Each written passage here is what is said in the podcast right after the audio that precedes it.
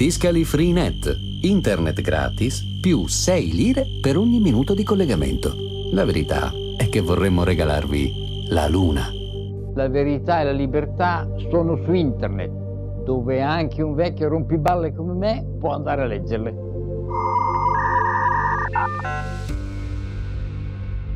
Nel corso del 1999 Tiscali, la nuova azienda telefonica fondata da Renato Soru, promuove per la prima volta l'accesso gratuito a Internet.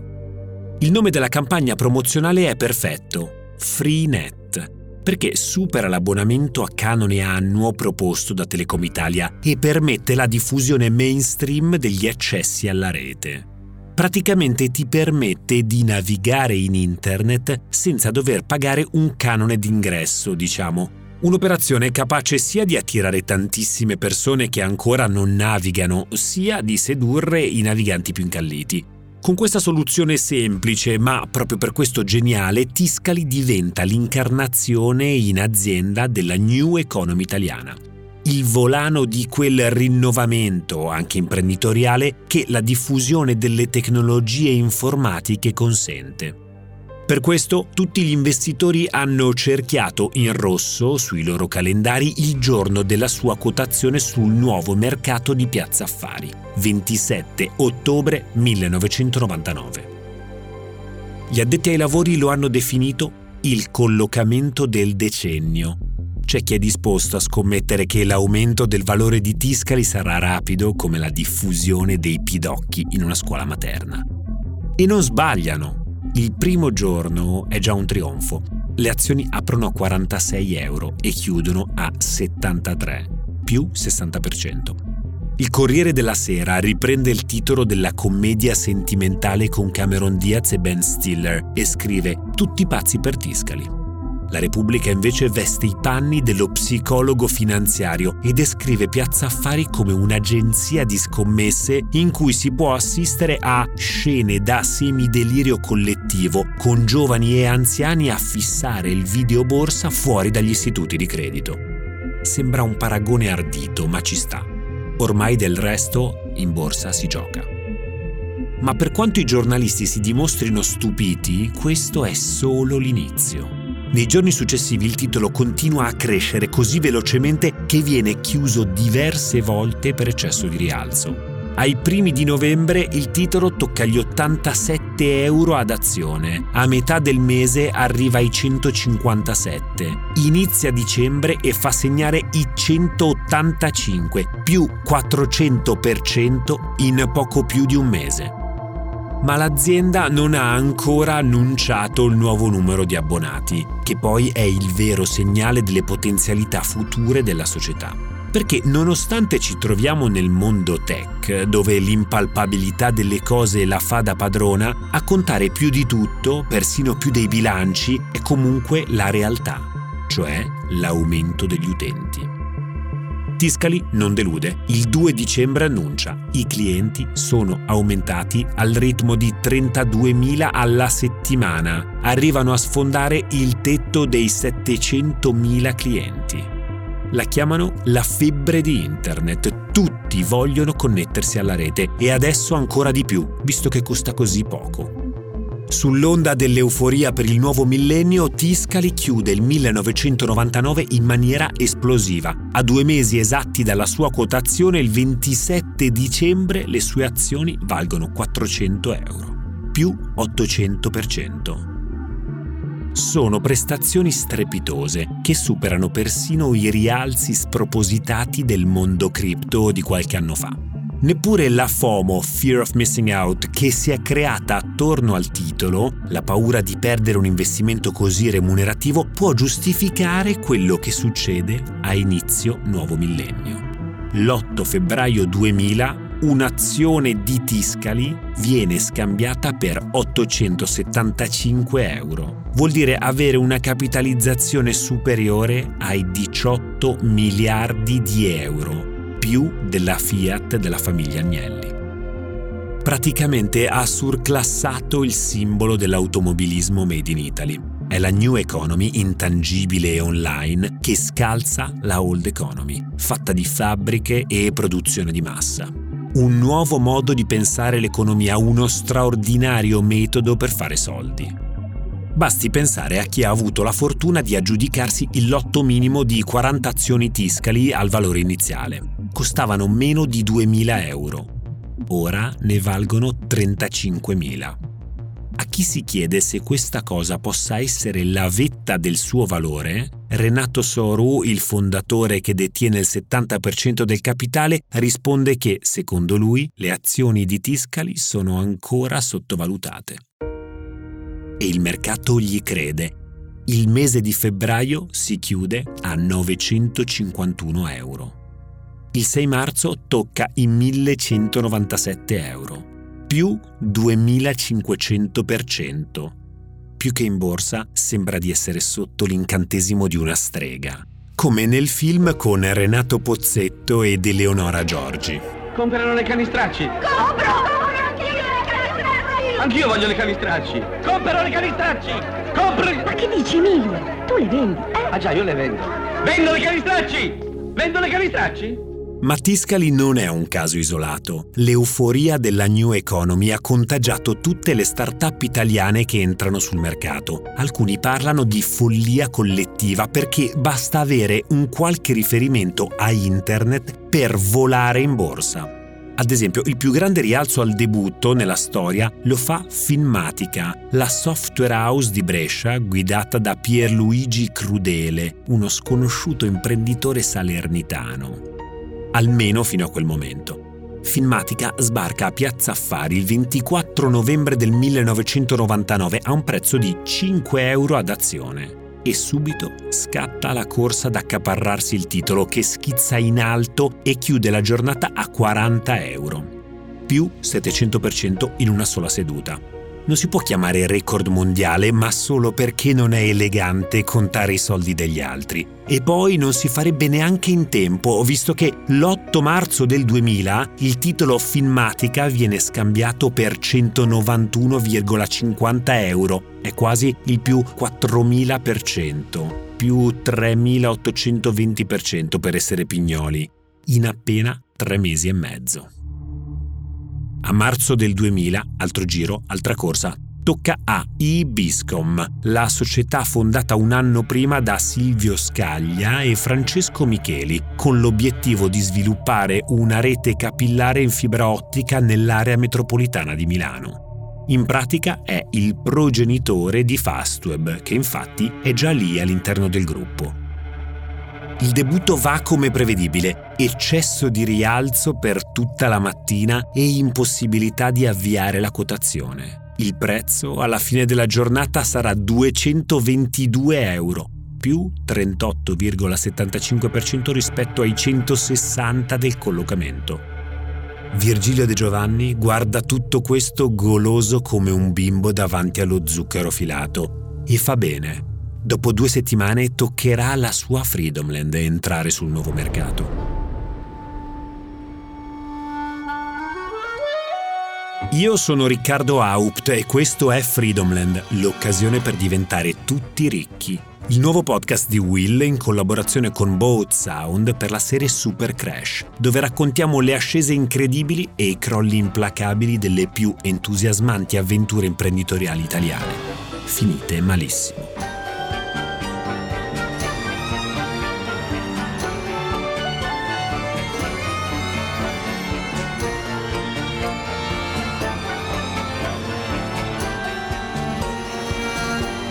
Episodio 5 Billionaire La notte dell'incidente, al termine del meeting, che terminò tardissimo verso mezzanotte, andai in spiaggia a Pesaro. Camminai sulla spiaggia per tre ore e mezza circa, senza mai fermarmi. In quella notte sì, pensai anche di smetterla, che non dovevo andare avanti, che il destino mi diceva che non dovevo farlo.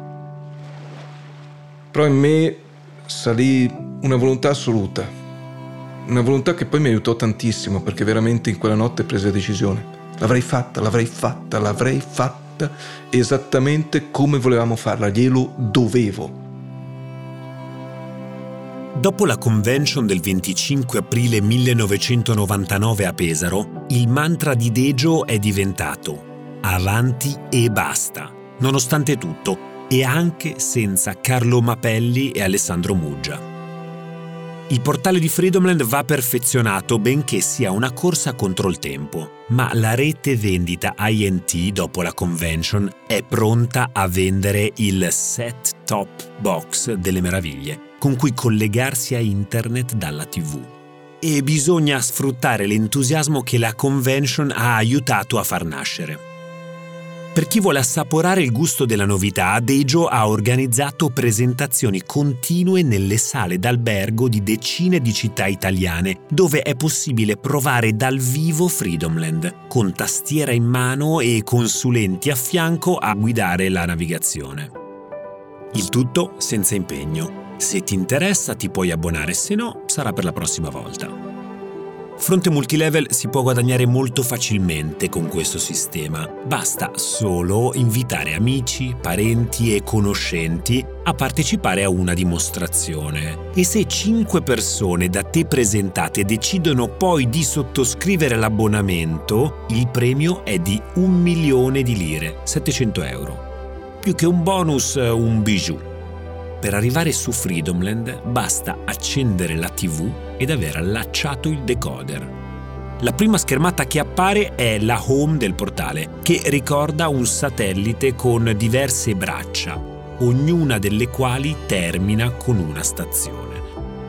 Ad ogni stazione è assegnato un tema, news, sport, cucina, eccetera. Sono una trentina in tutto. Basta cliccarci sopra per cominciare a sfogliarle. Poi ci sono i servizi come le email, i fax o le webcam in diretta dalle principali città del mondo. In totale le pagine proprietarie, progettate per essere navigate facilmente dalla TV, sono decine di migliaia. Un'enciclopedia a tre cani in 24 volumi a portata di tasto. In più, per l'autunno ci sono grandi novità, come la possibilità di interagire da casa con i programmi TV giocando in diretta su Canale 5 al passaparola di Gerry Scotti. O provando a indovinare su Rete 4 il prezzo giusto come fanno i concorrenti di Iva Zanicchi. Benvenuti a OK, il prezzo è giusto. Dejo passa tutta l'estate col team a inventare nuove soluzioni per rendere la sua internet TV più appetibile possibile al grande pubblico è a loro che vuole arrivare, non agli smanettoni.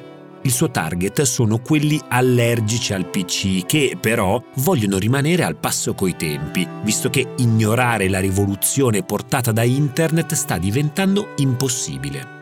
La visione di Virgilio De Giovanni in meno di un anno è diventata concreta, ma a settembre uno dei suoi pilastri strutturali lo tradisce. E non è il prodotto a venir meno, sono i soldi. Un giorno mi chiama il direttore dell'IMI e mi chiede un incontro. Rapidamente. Io arrivo lì il mattino dopo, non so veramente cosa aspettarmi, ma sicuramente non mi aspetto quello che mi dicono. Hanno deciso di posticipare la quotazione di Fridoland. Non capisco i motivi, non me li spiegano, mi dicono semplicemente che non è il momento adeguato. In realtà i nodi da sciogliere sono due. Per prima cosa bisogna rimpiazzare Limi come coordinatore del progetto di quotazione con un istituto di pari livello. E visto che non è facilissimo e che comunque un po' di tempo per ragionare su un'alternativa valida per accompagnare Freedomland in borsa c'è, Dejo vuole giocarsi la carta di un consorzio di banche. L'unione fa sempre la forza ma è la seconda questione che, se non si risolve in fretta, può trasformarsi in un vero problema. Con la quotazione stand-by, infatti, non solo non si può più sostenere economicamente la fase di sviluppo, di cui Freedomland ha un bisogno disperato, ma diventa anche impossibile ordinare e pagare in anticipo migliaia di decoder alla società francese NetGem, cioè il fornitore che ha preso il posto di Philips. Non che siano andati via, sia chiaro, è stato Dejo a decidere il cambio, visto che secondo lui gli olandesi erano troppo lenti nel seguirlo nelle sue decisioni. Con due scogli del genere da superare, per tutti la corsa di Freedomland sarebbe destinata a fermarsi qui. Però Virgilio De Giovanni non è tutti. E in poche settimane trova nuova benzina per alimentare il suo progetto. C'era un problema finanziario, perché l'azienda aveva bisogno di soldi, di tanti soldi. Non uno o due miliardi, decine di miliardi. Parto con una ricerca veramente, veramente esasperata, incontro tutte le persone che posso e alla fine trovo una famiglia piemontese che aveva appena venduto una sua azienda per una cifra molto molto importante e la convinco a investire su di me. Investono qualcosa come oltre 30 miliardi di lire. Accanto a loro Banca del Gottardo con altri 10 miliardi. Finalmente il motore di Freedomland può ritornare a viaggiare con un numero di giri importante, ma è a dicembre che inizia a spingere davvero sull'acceleratore. Banca Leonardo prende il posto dell'IMI e riceve l'incarico di consulenza per la futura quotazione in borsa. Freedomland sarà la nuova azienda tech che porteranno a Piazza Affari, dopo Finmatica, la software house di Brescia di cui vi raccontavo in apertura. Ma Banca Leonardo non sarà l'unico giocatore della partita. Come sponsor ci saranno anche grandi istituti finanziari di livello internazionale come ING Bearings, HSBC, Cazeneuve e Commerzbank, il consorzio di banche immaginato da Deggio. Il prospetto informativo che predispongono per presentare Freedomland al mercato è entusiasmante un documento che comincia con il logo di Freedomland, una TV in stile cartoon all'interno della quale c'è il simbolo della chiocciola, e finisce con l'elencare i punti essenziali che deve conoscere chi vorrà investire nella società di Virgilio De Giovanni. Un investimento così protetto che ti sembrerà di tornare nel ventre materno, dove i rischi sono pressoché irrisori e le prospettive di crescita ad andamento esponenziale. Gli abbonamenti registrati a fine 1999 sono già più di 60.000. A fine 2000 si prevede saranno 230.000 e ci si aspetta che nel 2003 raggiungeranno il milione e 430.000. Considerato tutto ciò, dice Banca Leonardo, la forchetta del prezzo delle azioni di Freedomland potrà ballare tra i 90 e i 120 euro l'una. Dipenderà dalla risposta che daranno gli investitori istituzionali, ma in ogni caso si parla di una capitalizzazione da almeno un miliardo di euro. Insomma, oggi Freedomland sarebbe considerata una sorta di unicorno, le start-up mitologiche che appunto capitalizzano più di un billion, come la Bion di Marco Astorri, la start-up bolognese che aveva inventato la plastica più innovativa al mondo, a cui abbiamo dedicato la prima stagione di questa serie Super Crash. L'anno 99 fu certamente da un punto di vista professionale l'anno più bello della mia vita perché raggiunsi ogni record e lo sfondai clamorosamente contro le aspettative di tutti. Ma fu bello soprattutto perché insieme a me io vidi crescere tante, ma proprio tante persone, persone che magari in precedenza avevano avuto poco o niente di possibilità.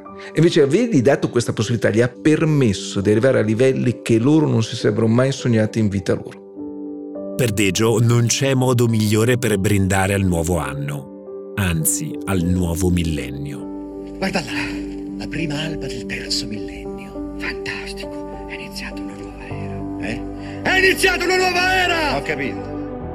Ma per Deggio altro che nuova era, il nuovo millennio inizia come è finito, con uno stage diving metaforico perché gennaio per lui è sinonimo di Forum di Assago, che significa incontro con il suo popolo, a cui di cose da dire ne ha anche più dell'anno precedente.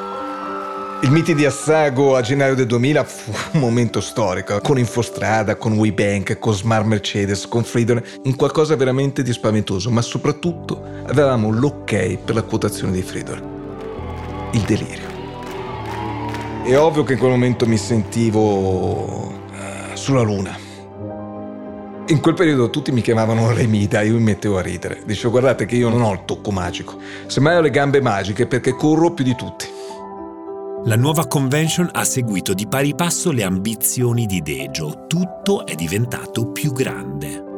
La dimensione degli schermi, ad esempio, ma soprattutto il palco che questa volta presenta addirittura un ponte che collega due piattaforme sovrastate dall'enorme simbolo blu e verde di Freedomland che protegge il pubblico come farebbe una Madonnina dall'alto del Duomo del business.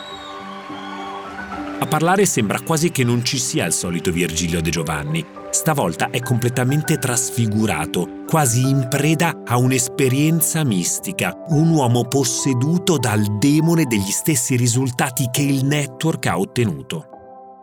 Primi fra tutti i nuovi numeri di Infostrada. Anzi, il numero. 16 mesi di lavoro! Un primato mondiale! Aiuti! Sono in Fostrada! Record mondiale! Un milione di clienti! All'annuncio palloncini verdi, come da tradizione Infostrada, inondano il forum. Il sottofondo sono le urla di gioia, che si trasformano in tripudio quando sul palco sale il dottor Alagna di Mercedes e ringrazia l'intero network del lavoro fatto per le smart più di 10.000 in un anno. Nessuno è come loro. Perché gli altri sono venditori, magari anche bravi, ma il network INT incarna l'essenza stessa della vendita. Grazie, grazie. Voi avete accettato una scommessa, avete sconvolto l'organizzazione, di questo vi chiedo scusa, ma unicamente perché voi siete troppo bravi. Ah, per non farsi mancare niente, anche WeBank tocca i 100.000 conti correnti online attivati, a conferma che la rete ha risposto benissimo a tutti i prodotti presentati l'anno prima e oggi ne sta raccogliendo i frutti. Insomma, Infostrada Smart e WeBank, il tridente dei sogni a cui si sta per aggiungere la quotazione in borsa di Freedomland per portare Virgilio De Giovanni nell'Olimpo della New Economy. Ad Assago annunciai che avevamo depositato il prospetto informativo per la quotazione di borsa in Consob. Finalmente. A quel punto tutti sapevano che entro sei mesi al massimo ci saremmo quotati in borsa. I festeggiamenti sono in puro Dejo style. All'improvviso su tutti gli schermi compare in anteprima il primo spot televisivo di Freedomland, un appuntamento che nei prossimi mesi sarà impossibile perdersi. L'investimento di marketing è di quelli pesanti, 10 miliardi di lire, 7 milioni di euro attuali. Uno sforzo enorme per chiunque, eccetto per chi ha l'ambizione di diventare leader di mercato. Deserto del Sahara. Un fuoristrada corre al tramonto su una pista di terra. Fa caldo. La jeep però non cede. Supera massi, si arrampica. All'improvviso il pilota schiaccia il pedale del freno. Le gomme si bloccano davanti a una casupola, all'interno della quale degli uomini vestiti come Tuareg bevono tè e guardano alla tv un venditore di tappeti. Prima di scendere dal fuoristrada, l'uomo afferra una scatola di plastica nera e una tastiera. Entra si avvicina alla TV, attacca il decoder e si connette al portale Freedomland. Con Freedomland basta un normale televisore e un telefono per entrare in Internet. Freedomland Internet Television. La TV come vuoi tu. La prima schermata è Sport, risultati Serie A. Clicca ed esulta insieme a tutti quanti. Ovviamente si esagera, ma nessuno si aspetta da uno spot la fedeltà al reale, né tantomeno degli appassionati di calcio così tenaci nel deserto. Però il messaggio è chiaro. Grazie a Freedomland avrai tutte le informazioni di cui hai bisogno sempre con te. Persino nel posto più sperduto del mondo. In un certo senso è come se Dejo si candidasse a diventare l'erede di Silvio Berlusconi. Il cavaliere ha rivoluzionato l'offerta televisiva affiancando alla RAI i canali commerciali. Dejo rivoluzionerà i programmi televisivi facendo evolvere i contenuti classici grazie ad Internet. E magari, perché il legame sia chiaro a tutti, potrebbe anche stringere una partnership commerciale con Mediaset, in modo da suggellare il paragone. Ci sono dei rumors che girano, che dicono che si stanno per così dire annusando. Per fare tutto ciò però Dejo ha bisogno di un grande debutto in borsa. Le premesse ci sono tutte perché il Roadshow, la serie di incontri con gli investitori istituzionali che compie a marzo del 2000, va alla grande. È un tour mondiale da tutto esaurito. Quando tu fai il roadshow, tu sei di fronte agli investitori alla fine del tuo incontro, che dura un'ora esatta, 60 minuti spaccati, dice alla banca, che rimane lì e tu invece esci dalla stanza, se vuole comprare o non comprare. Se vuole comprare, a quanto vuole comprare? Perché può dire, compro le azioni ma le compro a 90, che è il prezzo minimo, e le compro un milione. Oppure può dire, non compro, oppure può dire, le compro no limited price, basta che me le date. Tutti vogliono le sue azioni. La richiesta supera di 10 volte l'offerta. Dejo potrebbe alzare il prezzo, ma per non sembrare presuntuoso di fronte al mercato, sceglie come valore iniziale 105 euro, a metà tra i 90 e i 120 previsti dalla forchetta di Banca Leonardo una cifra che moltiplicata per quasi 15 milioni di azioni emesse restituisce a Freedomland una capitalizzazione complessiva di 3 mila miliardi di lire. Al cambio attuale sarebbero più di 2 miliardi di euro. Il doppio del billion necessario a una start-up per entrare nella storia. Altro che unicorno, sono già due, ed Ejo ne possiede il 65%. Finora per la sua rivista lo hanno sempre chiamato Mr. Millionaire. Ora però la gente deve aggiornare il titolo. Mr. Billionaire. Ha soli 34 anni e con appena una dozzina di anni di carriera alle spalle durante i quali ha a tutti gli effetti creato un impero che spazia dalla finanza alla tecnologia, passando per l'editoria. Il tutto partendo da un sogno a occhi aperti avuto una notte su una panchina di New York. Per me l'essere billionaire non ha mai significato praticamente niente. Quando io feci milionaire non ambivo a diventare un ricco editore, ambivo ad avere milionaire in 100.000 mani ogni volta che usciva. Quello era l'obiettivo, quello era il sogno. Frido doveva diventare la terra più grande del mondo non il patrimonio più grande del mondo, di cui non me ne fregava francamente niente. Il valore di quotazione di Freedomland è stratosferico. L'impresa di Dejo rasenta sempre più la perfezione. Solo che a tendere bene l'orecchio nell'ambiente delle start-up tech si sente un leggero scricchiolio. Lo spiega bene Virgilio De Giovanni al giornalista Francesco De Lorenzo quando interviene negli studi di Bloomberg TV nei giorni pre-quotazione. Fissato a 105 euro il prezzo delle azioni Freedomland, il terzo collocamento italiano del 2000 dopo i Biscom ed Inet. L'avvio della trattazione del titolo sul nuovo mercato è previsto per mercoledì 19. Abbiamo in studio Virgilio De Giovanni, il presidente. Benvenuto. Allora, questo è un momento piuttosto delicato per quotarsi, vero? Sì, sicuramente un momento di mercato particolare. Devo dire che quello che conta è il risultato finale e per quanto ci riguarda ci soddisfa moltissimo. La richiesta è stata molto alta e in certi momenti abbiamo peraltro pensato che l'andamento del Nasdaq piuttosto che dello stesso mercato italiano potesse ostacolarci, invece alla fine è finito tutto bene, il titolo è stato molto apprezzato. Negli Stati Uniti, le prime trimestrali del 2000, le relazioni sugli utili che le società quotate presentano ogni tre mesi, hanno evidenziato risultati molto al di sotto delle aspettative, anche in termini di nuovi utenti. Senza parlare ovviamente degli utili, che sono sempre fermi a zero sembra che gli investitori si siano risvegliati da quella trance che li aveva travolti, un'euforia irrazionale come l'aveva chiamata Alan Greenspan, il presidente della Federal Reserve, la banca centrale degli Stati Uniti.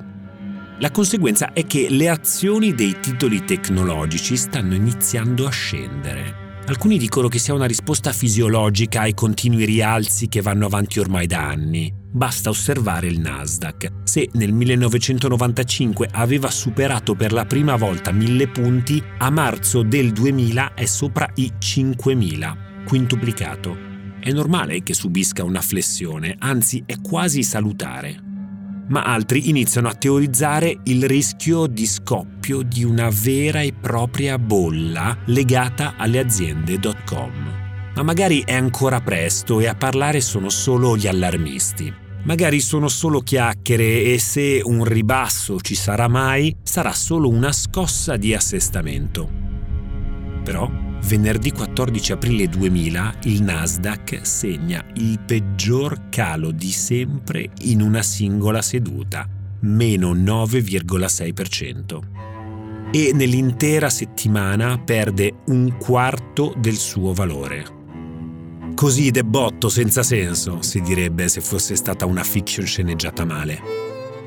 Invece no, Magari è un caso, però per non saperne leggere né scrivere, alcuni investitori iniziano a interessarsi di nuovo ai fondamentali di bilancio e agli indicatori per valutare la qualità dell'investimento, come i flussi di cassa o il price to earnings, il rapporto tra prezzo dell'azione e utili della società e altri iniziano a sostenere che l'idea secondo cui i profitti arriveranno in futuro non è in fondo così seducente. Ma Dejo non ha troppo tempo per questi ragionamenti, deve prepararsi al suo ingresso in borsa e poi sulle tempistiche non può davvero rimproverarsi nulla, considerando che un anno prima la società Freedomland neanche esisteva. Perciò, arrivato l'ok alla quotazione da parte di Consob e Borsa SPA, c'è finalmente una data ufficiale, 19 aprile del 2000. Freedomland debutta sul nuovo mercato di Piazza Affari quattro giorni dopo il peggior calo del Nasdaq. Ingresso rimane al nuovo mercato per i titoli di Freedomland, la società che consente l'accesso ad internet via TV. Un ingresso che avviene in giorni non certo felici per i titoli della cosiddetta New Economy, che dopo essere stati protagonisti del mercato nei mesi scorsi, ora sono investiti da pesanti ribassi. Nessuno si preoccupa. A Dejo il coraggio non è mai mancato, poi lui è certo della solidità del suo business.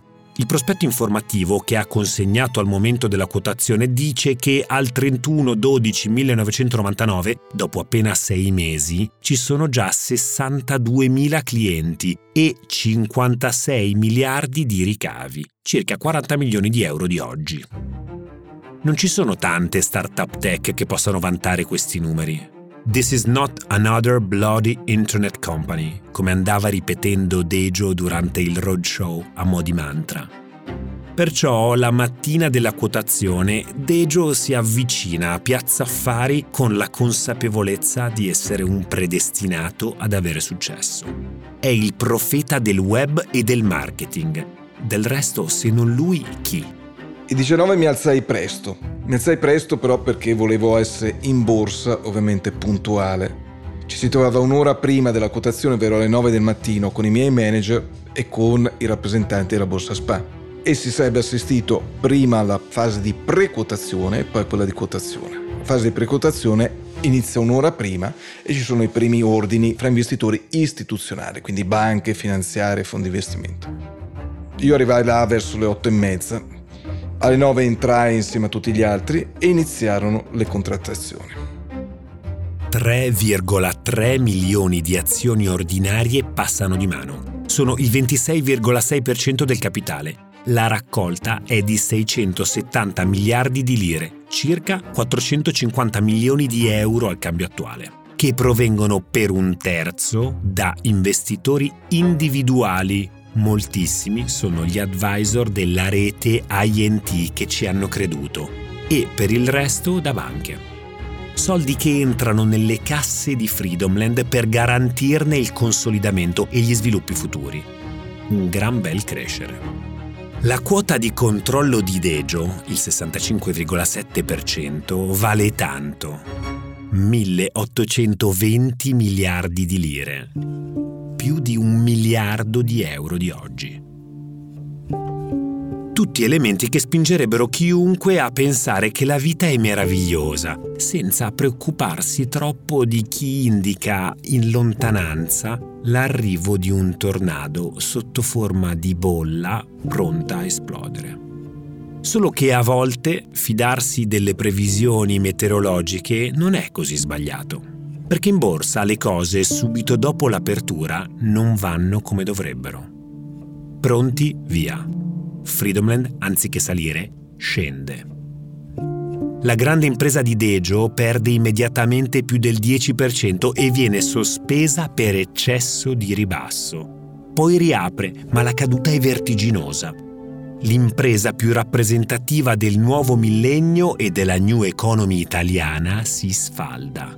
È la prima web company a fare flop all'esordio. Il prezzo scende a 90 euro, il titolo è sospeso per eccesso di ribasso e io quasi spacco il vetro della borsa spam. Me ne vado, esco perché ovviamente non sono più in grado neanche di contenermi. Il titolo riapre ma viene sospeso di nuovo per eccesso di ribasso.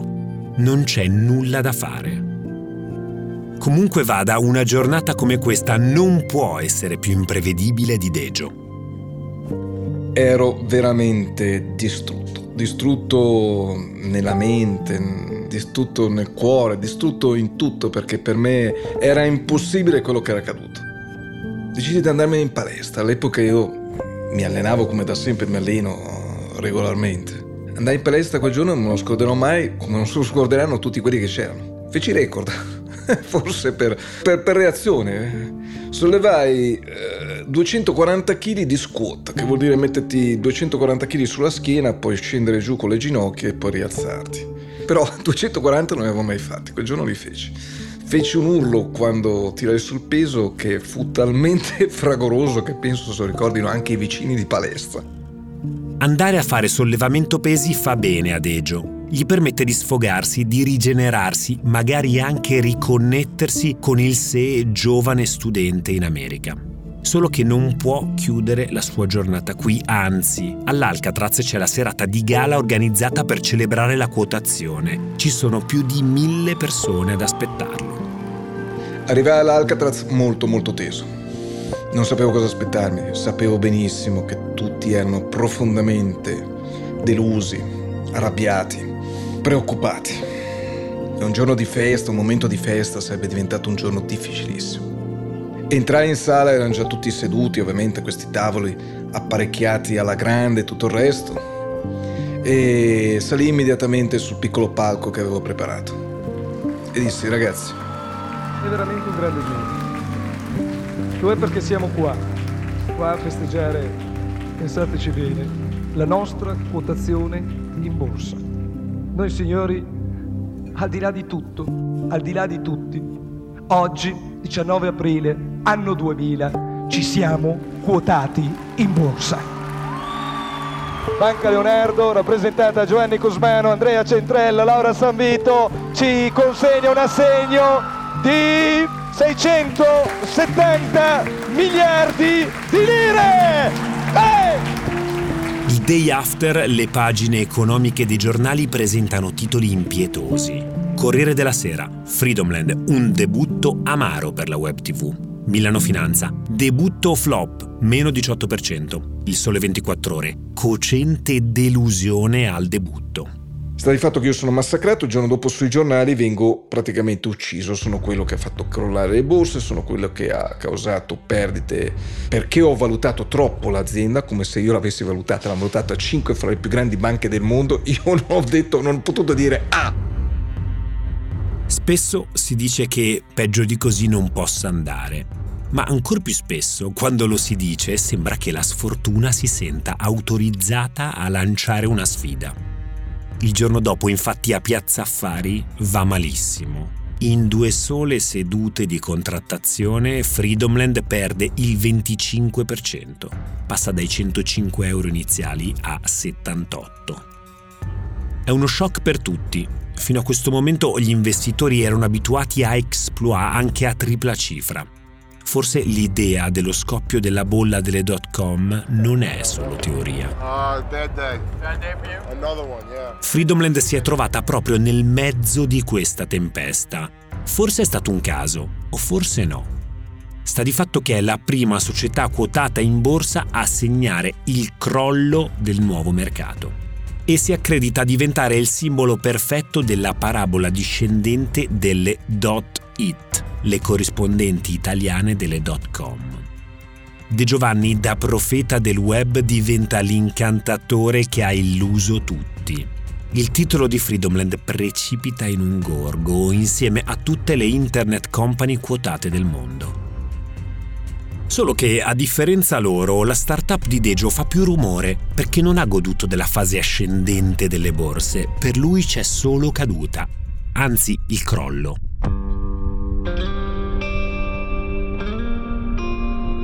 Il 5 ottobre del 2000, a neanche 5 mesi dalla quotazione, un'azione di Freedomland vale appena 42 euro. In pratica il 60% in meno. Un disastro, se vogliamo usare un eufemismo. Ma roba minima in confronto a ciò che sta turbando la mattinata di Virgilio De Giovanni. Mi svegliai un mattino con una telefonata del mio avvocato, prestissimo, e mi disse che la Consul aveva aperto un'inchiesta su Freedom e il titolo era sospeso in borsa. Io non riuscivo neanche a capire cosa stava dicendo, ma perché? Ma cosa è successo? l'avvocato informa Dejo dell'accusa. Truffa e falso in bilancio per i conti presentati da Freedomland al momento dell'ingresso in borsa. Un'indagine che viene comunicata adesso, ma le cui radici hanno iniziato a crescere a marzo del 2000, qualche settimana prima della quotazione.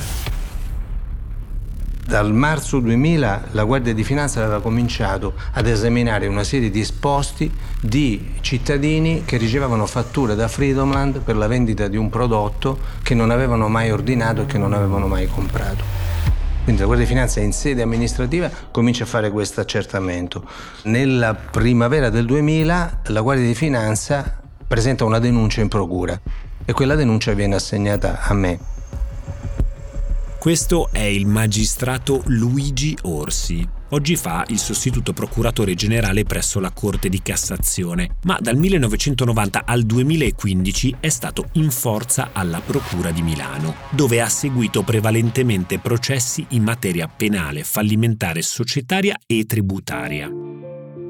Io sono entrato in magistratura nel 1989 nel 1990 mi sono occupato del caso Rizzoli, l'amministrazione controllata della Rizzoli Corriere della Sera. Nel 92 e fino al 97 mi sono occupato del caso Sasea. Prima di Freedomland mi sono occupato di vari processi di natura economico-finanziaria. Insomma, sono indagini come queste che lo hanno reso uno dei maggiori specialisti in reati economici. Perché lui non è uno che va a fiuto, è un matematico delle indagini, osserva i documenti, analizza i dati, esamina i numeri, setaccia i bilanci. E solo quando la sua analisi gli restituisce tutte le risposte che cerca, sferra l'attacco perché in ambito finanziario le sfide sono complesse, anche solo da un punto di vista intellettuale, e bisogna arrivare preparati allo scontro. Sono reati complessi, normalmente consumati da soggetti che hanno una certa intelligenza criminale. Non ci vuole tanta intelligenza per fare una rapina, un omicidio, un'estorsione o delle lesioni ma per muoversi diciamo, in maniera criminale in ambiente di borsa bisogna essere piuttosto esperti. Ma tutto parte sempre dalle persone, come nel caso di Virgilio De Giovanni. A marzo del 2000 una decina di privati cittadini si sono presentati negli uffici della Finanza di Milano per segnalare delle strane fatture a loro intestate per dei servizi che, però, non avevano mai sottoscritto. Non si poteva parlare di truffa, sia chiaro. Come non li avevano sottoscritti, questi servizi non li avevano neanche pagati. Però è sempre strano ritrovarsi il proprio nome su documenti di cui non si sa niente. Solo che in breve tempo le segnalazioni hanno iniziato a crescere in maniera vertiginosa. C'è qualcosa che non torna, così gli uomini della Guardia di Finanza fanno tutti gli accertamenti e capiscono che è il caso di coinvolgere la Procura. Grazie alle indagini del PM Orsi, svolgendo il filo di Arianna di tutti questi esposti, finalmente si riesce a venire a capo di questo labirinto. Al centro c'è il set top box per connettersi a internet dalla TV, venduto da Freedomland o meglio da alcuni dei suoi liberi consulenti che secondo il PM Orsi hanno tutto l'interesse a inserire come acquirenti dei nomi fittizi o dei loro conoscenti inconsapevoli per beneficiare delle commissioni. E allora diventa un po' una corsa contro il tempo. Il meccanismo di quotazione è così lanciato che quando la Guardia di Finanza comincia a trattare le denunce il 28 marzo del 2000, mancano solo 5 giorni al deposito del prospetto informativo. La quotazione effettivamente avviene il 19 aprile, quindi diciamo che la Guardia di Finanza in sede amministrativa comincia a mettere gli occhi su questa faccenda 20 giorni prima che Freedomland sia quotata. L'indagine penale è successiva alla quotazione. Nel momento in cui Freedomland è quotata, la Guardia di Finanza presenta la denuncia in procura. Io comincio a lavorare su questo dossier quando ormai la Freedomland è già quotata, ma è quotata da poche settimane. Insomma, il dubbio è che nel conteggio dei clienti ci sarebbero tre macro insiemi di persone. Clienti non più interessati, che avevano sì sottoscritto un abbonamento promozionale, ma che poi l'hanno disdetto clienti inconsapevoli che non solo non hanno sottoscritto il servizio, ma non ne erano nemmeno a conoscenza. E clienti fantasma to cure, cioè nomi presi da chissà dove, i cui contratti non erano nemmeno stati né letti né firmati, alcuni addirittura defunti.